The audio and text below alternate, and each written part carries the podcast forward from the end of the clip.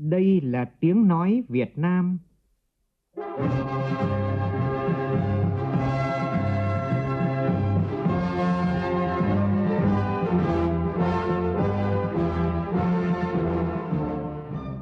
là tiếng nói Việt Nam, phát thanh từ Hà Nội, thủ đô nước Cộng hòa xã hội chủ nghĩa Việt Nam.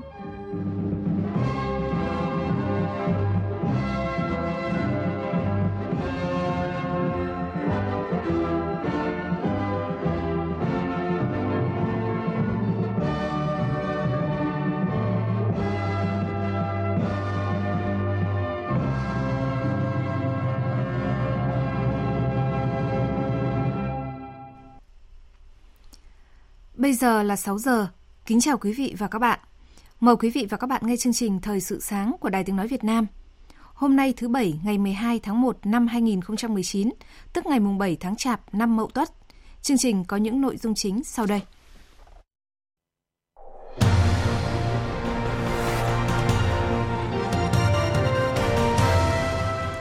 Thành phố Hồ Chí Minh tổ chức hội nghị sơ kết một năm triển khai thực hiện nghị quyết 54 của Quốc hội về thí điểm cơ chế, chính sách đặc thù phát triển thành phố Hồ Chí Minh. Sẽ có 400 điều dưỡng viên đi học tập làm việc tại Đức trong ngành điều dưỡng, chăm sóc người già và người bệnh. Gần 1.000 phạm nhân trên cả nước sẽ được tha tù trước thời hạn có điều kiện trong dịp Tết Nguyên đán năm nay. Trong phần tin quốc tế, Trung Quốc quan ngại trước thông tin Ba Lan bắt giữ nhân viên của tập đoàn Huawei. Nga bác bỏ thông tin về việc trao đổi công dân Mỹ Paul Whelan bị bắt vì tình nghi hoạt động gián điệp. Cũng trong chương trình Thời sự sáng nay, Đài Tiếng Nói Việt Nam có bình luận nhan đề Bao giờ hết cảnh, miếng ăn là miếng lo.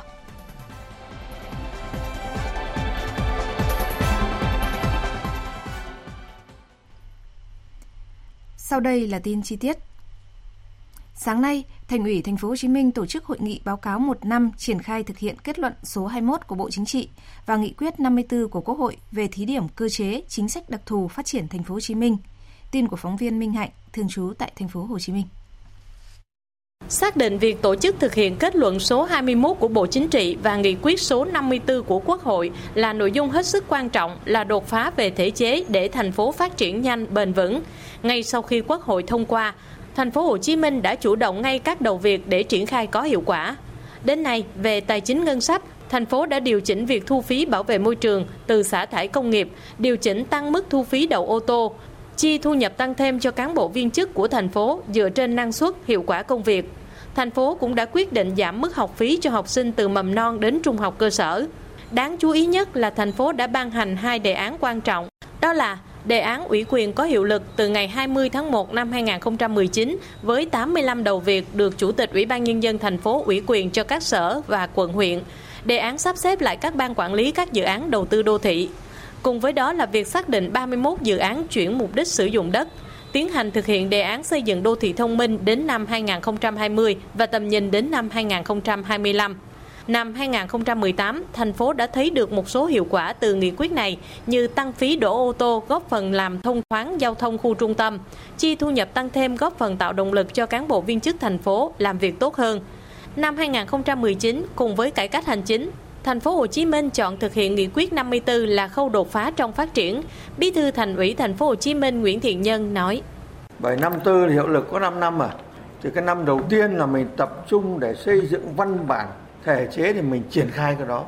Cho nên năm thứ nhất ấy, thì cái tác dụng xã hội nó chưa nhiều.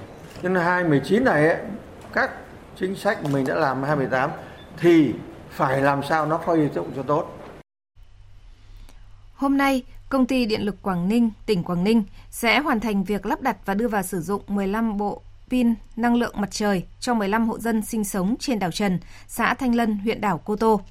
Hệ thống này sẽ đảm bảo cho các hoạt động sinh hoạt hàng ngày của người dân trên đảo như thắp sáng, xem TV, nghe radio, quạt máy, nấu cơm. Hệ thống năng lượng mặt trời là một trong những gói thầu thuộc dự án cấp điện cho các cụm dân cư dưới 20 hộ trên địa bàn tỉnh. Gần 1.000 phạm nhân trên cả nước sẽ được tha tù trước thời hạn có điều kiện trong dịp Tết Nguyên đán năm nay, tin cho biết. Đây là sự kế thừa và phát huy truyền thống nhân đạo của dân tộc thể hiện chính sách khoan hồng của Đảng và Nhà nước với những người bị kết án phạt tù đã thực sự cải tạo tốt. Và hôm nay, 19 phạm nhân đang thụ án tại trại giam Ngọc Lý, tỉnh Bắc Giang sẽ được trở về đoàn tụ với gia đình. Tha tù trước thời hạn có điều kiện, lần đầu được quy định tại Bộ luật hình sự và Bộ luật tố tụng hình sự Việt Nam. Đây là biện pháp tòa án áp dụng đối với người đang chấp hành án phạt tù khi xét thấy không cần buộc họ phải tiếp tục chấp hành án tại cơ sở giam giữ. Các hồ sơ này phải được Viện Kiểm sát và Tòa án cùng thẩm định trước khi tòa án ra quyết định tha tù trước thời hạn. Sẽ có 400 điều dưỡng viên đi học tập làm việc tại Đức trong ngành điều dưỡng, chăm sóc người già và người bệnh, tin cho biết. Đây là chương trình phi lợi nhuận được ký giữa Bộ Lao động Thương binh và Xã hội và Bộ Kinh tế và Năng lượng Đức. Đối tượng tuyển là nam nữ có độ tuổi từ 21 đến 28, đã tốt nghiệp hoặc là sinh viên năm cuối hệ cao đẳng đại học chuyên ngành điều dưỡng. Khi trúng tuyển, người lao động được đài thọ chi phí trước khi xuất cảnh, học tiếng Đức và tiền vé máy bay một chiều từ Việt Nam sang Đức. Người lao động còn được nhận khoản tiền học bổng học nghề 1.100 euro mỗi tháng trong vòng 2 năm. Sau khi tốt nghiệp khóa học nghề và được cấp chứng chỉ quốc gia Đức, sẽ có cơ hội làm việc lâu dài tại Đức với mức lương là 2.600 euro một tháng. Thời gian nhận hồ sơ từ nay đến hết ngày 11 tháng 3 tới. Hãng hàng không thế hệ mới Vietjet Air chính thức khai thác đường bay kết nối thủ đô Hà Nội với Tokyo, Nhật Bản. Đây là đường bay thứ ba giữa Việt Nam và Nhật Bản.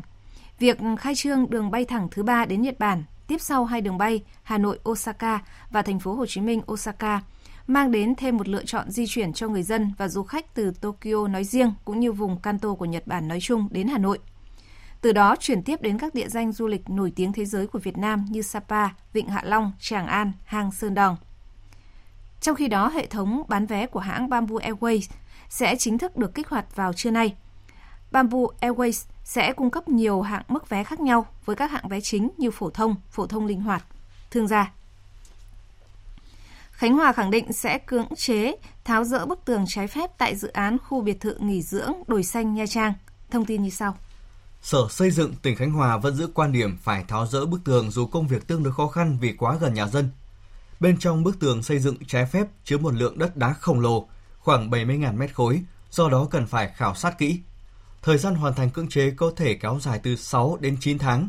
Dự kiến, phương án tháo rỡ sẽ trình cấp thẩm quyền phê duyệt vào ngày 21 tháng 1 này. Hiện chủ đầu tư đã đưa ra phương án thỏa thuận đền bù và di rời các hộ dân. Một thông tin rất đáng chú ý, 30 dự án khu đất vi phạm pháp luật trong sử dụng đất. Đây là thông tin của Ủy ban nhân dân thành phố Đà Nẵng, thông tin của phóng viên Đài Tiếng nói Việt Nam. Vi phạm chủ yếu là các chủ đầu tư chậm triển khai kế hoạch sử dụng đất, trong đó nhiều chủ đầu tư đã được thành phố trao quyết định giao đất cho thuê đất đã nhiều năm. Đặc biệt có nhiều dự án, khu đất vi phạm được Ủy ban dân thành phố Đà Nẵng gia hạn tiến độ sử dụng đất. Sở Tài nguyên và Môi trường thành phố Đà Nẵng đang theo dõi kiểm tra việc đưa đất vào sử dụng khi hết thời gian gia hạn 24 tháng để có biện pháp xử lý theo đúng quy định pháp luật. Nhiều dự án khu đất vàng vi phạm pháp luật trong sử dụng đất như dự án chung cư cho người thu nhập thấp ở phường A Hải Tây, quận Sơn Trà do liên danh công ty cổ phần đất Mạnh 579 làm chủ đầu tư. Dự án khu nghỉ dưỡng và biệt thự cao cấp ven biển đường Trường Sa, phường Hòa Hải, quận Ngũ Hành Sơn do công ty trách nhiệm hữu hạn khách sạn và biệt thự Nam Phát làm chủ đầu tư. Dự án Tree Spring Park Blooming Tower Đà Nẵng ở phường Thuận Phước, quận Hải Châu do công ty trách nhiệm hữu hạn đầu tư và phát triển Hàn Quốc làm chủ đầu tư. Ông Hồ Kỳ Minh, Phó Chủ tịch Ủy ban nhân thành phố Đà Nẵng cho biết, việc thực hiện chính sách pháp luật về quy hoạch, quản lý sử dụng đất tại đô thị từ khi luật đất đai năm 2013 có hiệu lực đến nay còn nhiều sai phạm. Hệ thống quy định của pháp luật đất đai tương đối đồ sộ, nội dung cần hướng dẫn và triển khai thực hiện thuộc trách nhiệm của Ủy ban dân thành phố khá lớn. Trong khi đó, nhân lực thực hiện công tác xây dựng văn bản quy phạm pháp luật trong lĩnh vực đất đai chưa tương xứng, lực lượng còn mỏng và chất lượng chưa cao. Xin chuyển sang một vấn đề đang được dư luận quan tâm, đó là chất lượng vaccine Combify. Thưa quý vị, thưa các bạn, hai trẻ tử vong sau khi tiêm vaccine Combify tại Nam Định cuối tháng 12 năm ngoái đã được Hội đồng chuyên môn kết luận không liên quan đến tiêm chủng và không rõ nguyên nhân, nhưng vẫn khiến nhiều bậc phụ huynh không khỏi lo ngại. Và đến ngày 9 tháng 1 vừa qua, lại một trẻ ở Thạch Thất, Hà Nội tử vong sau khi tiêm vaccine này. Loại vaccine này có thực sự đáng lo ngại hay không? Phóng viên Văn Hải đề cập vấn đề này. Theo quy trình của Bộ Y tế, trước khi tiêm chủng, nhân viên y tế sẽ hỏi tiền sử và các thông tin có liên quan đến sức khỏe hiện tại của trẻ, sau đó quan sát và khám sàng lọc. Nếu trẻ bị ốm, sốt, suy giảm miễn dịch, dị ứng với trứng hoặc thời tiết lạnh dưới 10 độ C sẽ không đủ điều kiện tiêm vaccine. Chị Nguyễn Thị Hợi ở thành phố Yên Bái cho biết. Và vâng, bác sĩ bảo là sốt là không được tiêm, cháu phải khỏe mạnh mới được tiêm. Đợt tháng trước cháu ốm ạ. À vâng, ốm nên là mũi vaccine giờ mới là các bác sĩ khuyên là cháu sổ mũi là không nên tiêm. Vâng, nên là tháng này mới tiêm ạ. Cũng có nhiều trường hợp bố mẹ bận việc đã nhờ ông bà đưa cháu đi tiêm chủng nhưng không cung cấp được cho y bác sĩ đầy đủ thông tin về sức khỏe cũng như tình trạng sử dụng thuốc của trẻ trước đó. Cháu được 6 tháng.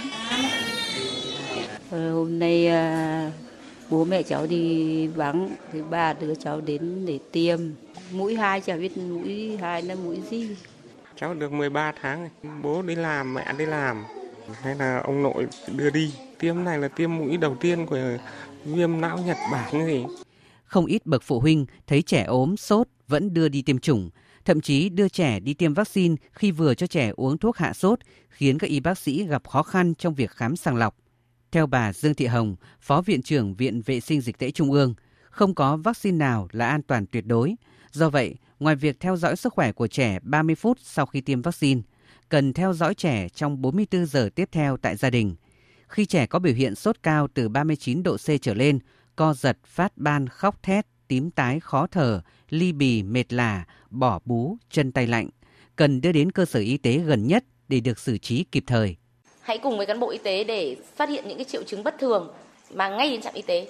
Đừng có nghĩ đến chuyện mang con 15 km lên bệnh viện xa làm gì. Bây giờ cán bộ y tế xã đã được tập huấn rất kỹ lưỡng về cái phác đồ chống sốc theo thông tư à, 51 mới nhất, tức là tiêm bắp adrenaline cho bé. Cho nên là cái xử trí ban đầu nó vô cùng quan trọng xử trí xong rồi hãng vận chuyển cháu. Trong năm 2018, cả nước có gần 27.800 trẻ bị phản ứng sau tiêm chủng, trong đó có 32 trường hợp phản ứng nặng và 3 trẻ trong số này đã tử vong. Theo Bộ Y tế, vaccine Combify có thành phần tương tự như vaccine Quinvasem với tỷ lệ phản ứng thông thường đối với các vaccine chứa thành phần ho gà toàn tế bào, sốt từ 38 đến 39 độ C chiếm tới 44,5%. Các phản ứng nặng như co giật, giảm trương lực cơ, sốc phản vệ chiếm tỷ lệ 20 trường hợp trên 1 triệu trẻ tiêm vaccine. Tuy nhiên, nếu được xử trí kịp thời thì sẽ hạn chế được thấp nhất tỷ lệ tử vong sau tiêm chủng.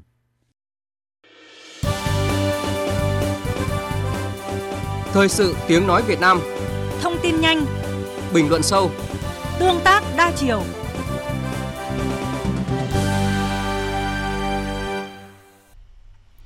Chuyển sang phần tin thế giới. Thông tin một công dân Trung Quốc bị bắt tại Ba Lan vào hôm qua là nhân viên của tập đoàn Huawei đã được Đại sứ quán Trung Quốc tại Ba Lan chính thức xác nhận. Phóng viên Đài tiếng nói Việt Nam tại Trung Quốc đưa tin. Đại diện của Đại sứ quán Trung Quốc tại Ba Lan đã xác nhận với báo giới Trung Quốc về trường hợp công dân bị bắt và cho biết Trung Quốc rất quan tâm vụ việc này và đã ngay lập tức hẹn gặp Bộ Ngoại giao Ba Lan, yêu cầu phía Ba Lan nhanh chóng đưa ra thông báo lãnh sự về tình hình vụ việc với phía Trung Quốc, sớm dàn xếp việc thăm lãnh sự và giải quyết công bằng thỏa đáng vụ việc, đảm bảo quyền, lợi ích hợp pháp và đối xử nhân đạo với đương sự. Trước đó, tập đoàn Huawei cũng đã ra thông báo về vụ việc. Theo đó, Huawei đang tìm hiểu tình hình, hiện chưa thể đưa ra bất cứ bình luận gì. Huawei khẳng định, tập đoàn này luôn tuân thủ quy định pháp luật nước sở tại, kinh doanh hợp pháp, đồng thời cũng yêu cầu tất cả nhân viên của mình tuân thủ quy định pháp luật nước sở tại. Trong diễn biến mới nhất, Bộ Ngoại giao Trung Quốc cho biết nước này vô cùng quan ngại trước thông tin nhân viên của tập đoàn viễn thông Huawei bị bắt giữ ở Ba Lan với cáo buộc làm gián điệp. Đại diện Bộ Ngoại giao Trung Quốc kêu gọi quốc gia liên quan đảm bảo quyền hợp pháp của cá nhân bị dính líu và xử lý vụ việc công bằng theo đúng luật pháp. Nga bác bỏ thông tin về trao đổi công dân Mỹ bị bắt vì tình nghi hoạt động gián điệp. Người phát ngôn Bộ Ngoại giao Nga Zakharova khẳng định không có cuộc thảo luận nào về việc trao đổi người bị bắt giữ liên quan đến Paul Whelan, một cựu lính thủy đánh bộ Mỹ bị bắt giữ ở Nga vì tình nghi hoạt động gián điệp. Paul Whelan trước đó đã bị cơ quan an ninh nội địa Nga bắt giữ và khởi tố hình sự với cáo buộc hoạt động do thám. Whelan hiện đang bị giam giữ tại nhà giam ở Moscow, chờ xét xử và có thể đối mặt với mức án tối đa 20 năm tù. Chủ tịch Ủy ban châu Âu Jean-Claude Juncker bác bỏ khả năng Liên minh châu Âu sẽ ngồi đàm phán lại với nước Anh về thỏa thuận nước này chia tay khối Brexit trước những lo ngại Quốc hội Anh sẽ không thông qua thỏa thuận quan trọng này vào tuần tới. Phóng viên Hữu Bình thông tin. Phát biểu tại cuộc họp báo chung với Tổng thống Romania Klaus Iohannis ở thủ đô Bucharest ngày 11 tháng 1, Chủ tịch Juncker khẳng định EU sẵn sàng thảo luận với chính phủ Anh để làm rõ thêm về một số vấn đề trong thỏa thuận, nhưng nhất quyết sẽ không có chuyện đàm phán lại, đồng thời đề nghị mọi người không được nhầm lẫn giữa hai khái niệm. Ủy ban châu Âu và Hội đồng châu Âu đã có chung quan điểm rất rõ ràng là không có chuyện tái đàm phán mà chỉ có thể có chuyện làm rõ thỏa thuận hơn mà thôi. Chúng tôi sẽ thảo luận với chính phủ Anh xem vấn đề cần làm sáng tỏ ở đây là gì, nhưng điều đó không có nghĩa là đàm phán lại, đặc biệt là đối với vấn đề chốt chặn Bắc Ireland. Trước những nghi ngại khả năng lớn là thỏa thuận Brexit sẽ bị Quốc hội Anh bác bỏ vào tuần tới, Chủ tịch Juncker nói rằng ông không muốn điều đó xảy ra bởi nó sẽ là thảm họa không chỉ đối với riêng nước Anh mà còn cả châu Âu.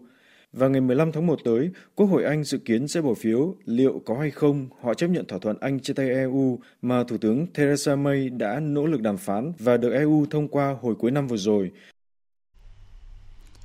Với hơn 2 phần 3 phiếu ủng hộ, Quốc hội Macedonia đã thông qua sửa đổi hiến pháp, đổi tên nước thành Cộng hòa Bắc Macedonia, dọn đường cho nước này gia nhập NATO và EU. Việc đổi tên nước là một phần của thỏa thuận Prespa mà Macedonia đã đạt được với nước láng giềng Hy Lạp vào mùa hè năm ngoái, nhằm giải quyết tranh cãi về tên gọi lãnh thổ kéo dài 27 năm giữa hai nước do Macedonia là tên một tỉnh phía bắc của Hy Lạp. Nhà chức trách Pháp huy động 80.000 nhân viên an ninh trên toàn quốc để đối phó với đợt biểu tình thứ 9 của lực lượng áo vàng trong ngày hôm nay. Phóng viên Quang Dũng, thường trú Đài tiếng nói Việt Nam tại Pháp đưa tin. 80.000 cảnh sát cộng thêm lực lượng hiến binh và lính cứu hỏa sẽ được chính quyền Pháp huy động để bảo vệ an ninh trên toàn nước Pháp trước đợt biểu tình thứ 9 của lực lượng áo vàng diễn ra trong ngày 12 tháng 1. Riêng tại thủ đô Paris, quân số được huy động là 5.000 người cùng 14 xe bọc thép. Đây là đợt biểu tình vào ngày thứ Bảy cuối tuần thứ 9 liên tiếp của phong trào áo vàng kể từ khi bùng phát vào ngày 17 tháng 11 năm 2018. Sau khi tạm lắng trong đợt nghỉ lễ Giáng sinh và năm mới, phong trào biểu tình này đang có dấu hiệu căng thẳng trở lại. Vào thứ Bảy tuần trước, ngày 5 tháng 1, hơn 50.000 người biểu tình áo vàng đã xuống đường và gây ra nhiều cảnh tượng bạo lực. Theo nhà chức trách Pháp, tâm điểm của cuộc biểu tình trong ngày 12 tháng 1 sẽ là khu vực La Défense, vốn là trung tâm tài chính ngân hàng của nước Pháp ở cửa ngõ phía tây thủ đô Paris. Dự kiến sẽ có khoảng 4 đến 5 ngàn người biểu tình áo vàng đổ về khu vực này. Đợt biểu tình thứ 9 của phong trào áo vàng diễn ra trong bối cảnh chỉ vài ngày nữa chính quyền Pháp sẽ chính thức khởi động chương trình tranh luận quốc gia kéo dài trong 2 tháng, nhằm kêu gọi tất cả người dân và các lực lượng chính trị xã hội cùng nhau thảo luận về các vấn đề lớn của nước Pháp. Chính quyền của Tổng thống Emmanuel Macron hy vọng đợt thảo luận này sẽ hạ nhiệt các yêu sách của phe áo vàng và giúp tìm ra lối thoát cho cuộc khủng hoảng hiện nay. Trung Quốc lại rúng động trước bê bối hàng loạt trẻ uống vaccine hết hạn. Thông tin ban đầu cho biết, ít nhất 145 trẻ em tại miền đông nước này đã uống phải lô vaccine hết hạn gần một tháng. Tin chi tiết cho biết. Vụ việc đã bị một phụ huynh phát hiện khi đưa con đến cơ sở y tế tại huyện Kim Hồ, tỉnh Giang Tô hồi đầu tuần này. Vào thời điểm đó, phụ huynh đã phát hiện nhiều trẻ đã bị cho uống một lô vaccine phòng bệnh bại liệt hết hạn từ ngày 11 tháng 12 năm 2018 ba quan chức y tế huyện Kim Hồ đã bị thôi chức sau khi vụ việc bị phơi bày ra ánh sáng. Ngoài ra, năm quan chức địa phương khác cũng đang bị điều tra. Vụ việc một lần nữa làm dấy lên những lo ngại và hoang mang trong dư luận xung quanh chương trình tiêm phòng quốc gia của Trung Quốc sau vụ bê bối vaccine tại công ty công nghệ sinh học Trường Xuân Trường Sinh xảy ra hồi năm ngoái. Quý vị và các bạn đang nghe chương trình Thời sự sáng của Đài Tiếng Nói Việt Nam. Thưa quý vị, thưa các bạn, vào lúc 18 giờ chiều nay, đội tuyển Việt Nam sẽ đá trận thứ hai trong bảng D gặp đội tuyển Iran. Với những gì đã được chứng kiến ở trận Việt Nam thua Iraq 2-3, phát biểu tại buổi họp báo, huấn luyện viên của đội tuyển Iran cho rằng buộc phải thận trọng trước Việt Nam. Còn huấn luyện viên của đội tuyển Việt Nam Park Hang-seo khẳng định không từ bỏ mục tiêu có điểm khi đối đầu với Iran. Phóng viên Thành Lương phản ánh từ Abu Dhabi. Trong buổi họp báo trước trận đấu với Iran, huấn luyện viên Park Hang-seo đánh giá Huấn luyện viên Carlos Queiroz đã dẫn dắt Iran gần chục năm. Tôi nghe nói ông ấy rất thông minh, sáng tạo và nhiều kinh nghiệm. Khi còn làm việc tại Hàn Quốc, tôi cũng đã biết về đội tuyển Iran. Điều rõ ràng lúc này, với bất kỳ đội tuyển nào ở châu Á, Iran chính là đội mạnh nhất.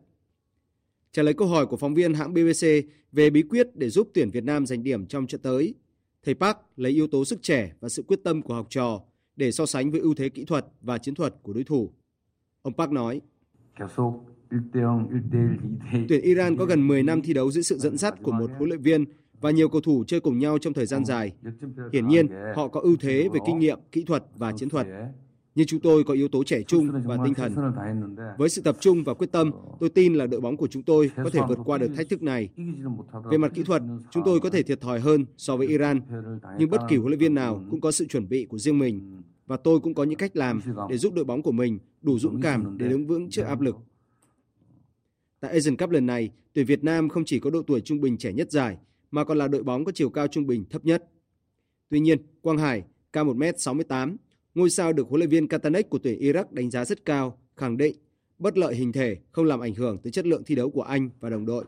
Khi mà thi đấu ờ, thua thiệt về thể hình thì đối với cá nhân em thì em khá quen khi mà ờ, ở bất cứ giải đấu nào thì mình thi đấu thì cũng mình đều phải ờ, chạm trán với những ờ, đối thủ cao to nên về đó cũng không có gì ờ, trở ngại đối với cá nhân em mà em chỉ cố gắng là à, làm tốt những cái mà điểm mạnh của mình và cố gắng ờ, thi đấu để à, đem lại được cái quan trọng nhất vẫn là chiến thắng cho đội bóng. Quang Hải, huấn luyện viên Park Hang-seo cùng các đồng đội sẽ phải đối mặt với thách thức còn lớn hơn so với trận đấu trước. Lần này là tuyển Iran, ứng viên sáng giá vô địch giải lần này. Thành Lương đưa tin từ Abu Dhabi. Về diễn biến giải vô địch bóng đá châu Á Asian Cup 2019, tối qua đã diễn ra trận đấu giữa đội tuyển Philippines và đội tuyển Trung Quốc trong khuôn khổ lượt trận thứ hai bảng C. Kết quả Trung Quốc thắng Philippines 3-0 và rộng cửa bước vào vòng sau. Trận đấu còn lại của bảng C giữa đội tuyển Kyrgyzstan và Hàn Quốc với kết quả chung cuộc là 0-1. Hàn Quốc chính thức vào vòng sau. Trước đó, trận đấu giữa đội tuyển Australia và Palestine trong khuôn khổ bảng B đã kết thúc với phần thắng 3-0 nghiêng về phía các nhà đương kim vô địch Australia. Với kết quả này, tấm vé thứ hai của bảng B vào vòng đấu loại trực tiếp được chia đều cho cả ba đội Australia, Palestine và Syria.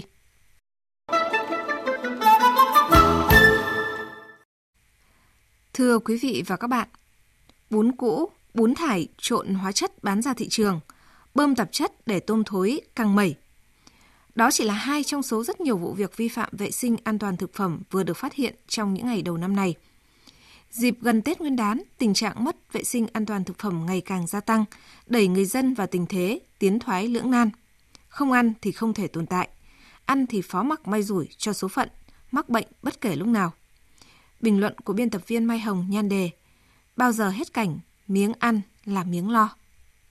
Cách đây vài ngày, Cục Cảnh sát phòng chống tội phạm về môi trường Bộ Công an phối hợp với đội quản lý thị trường số 28, Cục Quản lý thị trường thành phố Hồ Chí Minh đã phát hiện hai cơ sở sản xuất bún tươi trong điều kiện mất vệ sinh, tái chế bún cũ bằng hóa chất.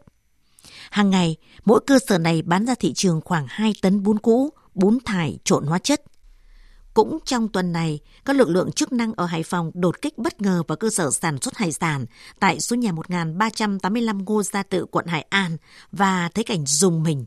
Hơn 60 kg tôm chết bốc mùi bị chủ cơ sở này bơm hàng cân tạp chất vào để tôm tăng trọng lượng và trông tươi ngon căng mẩy. Hàng ngày, các phương tiện thông tin đại chúng hay trên mạng xã hội có rất nhiều thông tin khiến người tiêu dùng cảm thấy kinh sợ kiểu như để cá được tươi ngon, mực được trắng, thơm, người bán đã bảo quản bằng phân đạm ure và thuốc tẩy. Dùng hóa chất độc hại để tẩy trong bún và lòng lợn, tắm trắng bắp chuối hoặc sản xuất măng chua, biến thịt lợn thành thịt bò, vân vân. Dường như người tiêu dùng luôn có cảm giác lo lắng, không yên vì bị thực phẩm bẩn bùa vây. Đặc biệt vào dịp giáp Tết, do nhu cầu tiêu thụ tăng cao, các loại thực phẩm, bánh mứt kẹo, rượu bia dầm, hàng giả, hàng nhái, trà trộn ngày càng nhiều trên thị trường. Nhiều loại thực phẩm bẩn của nước ngoài cũng tìm mọi cách để luồn lách tràn vào nội địa và bày bán la liệt từ chợ đầu mối, chợ truyền thống đến chợ tự phát. Rất nhiều loại hàng hóa không có nguồn gốc, hạn sử dụng rõ ràng. Một số loại thịt da cầm làm sẵn, thịt lợn và nội tạng động vật được tẩm hóa chất, đóng trong các thùng xốp đã bốc mùi hôi thối bằng nhiều cách đã đến nhiều nhà hàng, đến bàn ăn của nhiều gia đình, lên lỏi ở khắp thị trường vùng nông thôn, vùng sâu, vùng xa. Theo Bộ Y tế, trong năm 2018, cả nước ghi nhận gần 100 vụ ngộ độc thực phẩm, làm hơn 3.000 người bị ngộ độc phải nhập viện và 16 trường hợp đã tử vong. Cũng trong năm qua, toàn quốc đã xử lý trên 14.000 vụ việc vi phạm về an toàn thực phẩm với hàng ngàn cá nhân và tổ chức vi phạm. Trong đó, các cơ quan chức năng đã chuyển cơ quan cảnh sát điều tra khởi tố 11 vụ 15 bị can về tội vi phạm các quy định về an toàn thực phẩm và một số tội danh khác có liên quan. Trong dịp này, số lượng các vụ vi phạm an toàn thực phẩm bị bắt giữ với số lượng rất lớn. Thế nhưng, xử lý thì xử lý, bắt giữ thì bắt giữ, thực phẩm bẩn vẫn sống sai rằng, khiến người tiêu dùng ngày càng mất niềm tin về chất lượng hàng hóa nông sản thực phẩm. Tính mạng sức khỏe của cả cộng đồng bị đe dọa, tình trạng ngộ độc thực phẩm chỉ là một phần bề nổi. Vấn đề đáng lo hơn chính là tình trạng nhiễm độc mãn tính ảnh hưởng đến sức khỏe và chất lượng giống nòi. Chất bảo vệ thực vật, thực phẩm ngậm hóa chất cũng là tác nhân gây ra các bệnh ung thư, cướp đi mạng sống của nhiều người, làm nhiều gia đình khánh kiệt. Con đường từ dạ dày đến nghĩa địa, ngắn hay dài, phụ thuộc vào các cơ quan quản lý, trách nhiệm của các cơ sở sản xuất kinh doanh và ý thức của người tiêu dùng. Nếu việc quản lý lòng lèo, cán bộ vô cảm không làm hết trách nhiệm, các cơ sở sản xuất kinh doanh chỉ nghĩ đến núi tiền của mình, người dân tạc lưỡi ăn liều thì sẽ vẫn còn đất sống cho thực phẩm bẩn. Cảnh vừa ăn vừa lo, vì thế khó có thể chấm dứt được. Quý vị và các bạn vừa nghe bình luận của biên tập viên Mai Hồng nhan đề Bao giờ hết cảnh, miếng ăn là miếng lo. Dự báo thời tiết Thưa quý vị và các bạn, sáng nay các tỉnh phía Bắc và Bắc Trung Bộ trời nhiều mây, có mưa, sáng sớm có sương mù và sương mù nhẹ. Sương mù có thể hạn chế tầm nhìn, cần chú ý khi tham gia giao thông. Nhích vào phía Nam, các tỉnh ven biển từ Đà Nẵng đến Bình Thuận và Tây Nguyên có mưa rào và rông vài nơi, Nam Bộ trời nắng. Sau đây là dự báo thời tiết chi tiết các khu vực trên cả nước ngày và đêm nay. Phía Tây Bắc Bộ, nhiều mây có mưa vài nơi, sáng sớm có sương mù và sương mù nhẹ rải rác, trưa chiều giảm mây trời nắng, gió nhẹ, sáng và đêm trời rét, nhiệt độ từ 15 đến 24 độ, riêng khu Tây Bắc có nơi từ 26 đến 28 độ. Phía Đông Bắc Bộ, nhiều mây có mưa vài nơi, sáng sớm có sương mù và sương mù nhẹ, gió nhẹ, sáng và đêm trời rét, nhiệt độ từ 15 đến 23 độ. Các tỉnh từ Thanh Hóa đến Thừa Thiên Huế, nhiều mây có mưa vài nơi, sáng sớm có sương mù và sương mù nhẹ rải rác, trưa chiều giảm mây trời nắng, gió nhẹ. Phía Bắc, sáng sớm và đêm trời rét, nhiệt độ từ 18 đến 26 độ. Các tỉnh ven biển từ Đà Nẵng đến Bình Thuận có mưa rào và rông vài nơi, gió đông bắc cấp 2 cấp 3, nhiệt độ từ 21 đến 31 độ. Tây Nguyên có mưa rào và rông vài nơi, gió đông bắc đến đông cấp 2 cấp 3, nhiệt độ từ 18 đến 30 độ. Nam Bộ, ngày nắng, đêm có mưa rào và rông vài nơi, gió đông bắc đến đông cấp 2 cấp 3, nhiệt độ từ 23 đến 34 độ. Khu vực Hà Nội, nhiều mây, có mưa vài nơi, sáng sớm có sương mù và sương mù nhẹ, gió nhẹ, sáng và đêm trời rét, nhiệt độ từ 16 đến 23 độ.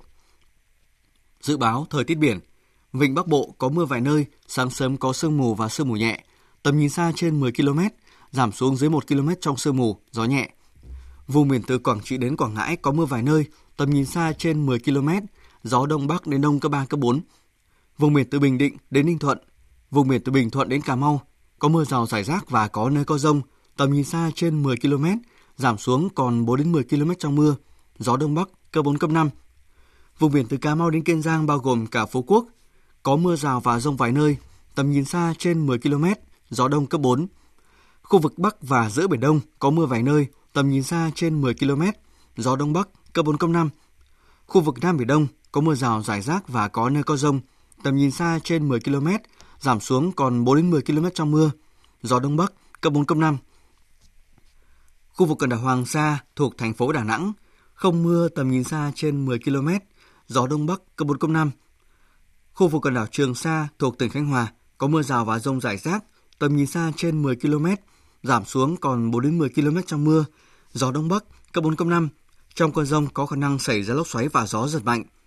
Vịnh Thái Lan có mưa rào và rông vài nơi, tầm nhìn xa trên 10 km, gió đông cấp 3, cấp 4. Quý vị và các bạn vừa nghe chương trình Thời sự sáng của Đài Tiếng Nói Việt Nam. Chương trình do các biên tập viên Nguyễn Hằng, Hải Yến, phát thanh viên Thành Tuấn, kỹ thuật viên Thu Hiền, Lê Huy thực hiện. Chịu trách nhiệm nội dung Đồng Mạnh Hùng. Cảm ơn quý vị và các bạn đã quan tâm theo dõi.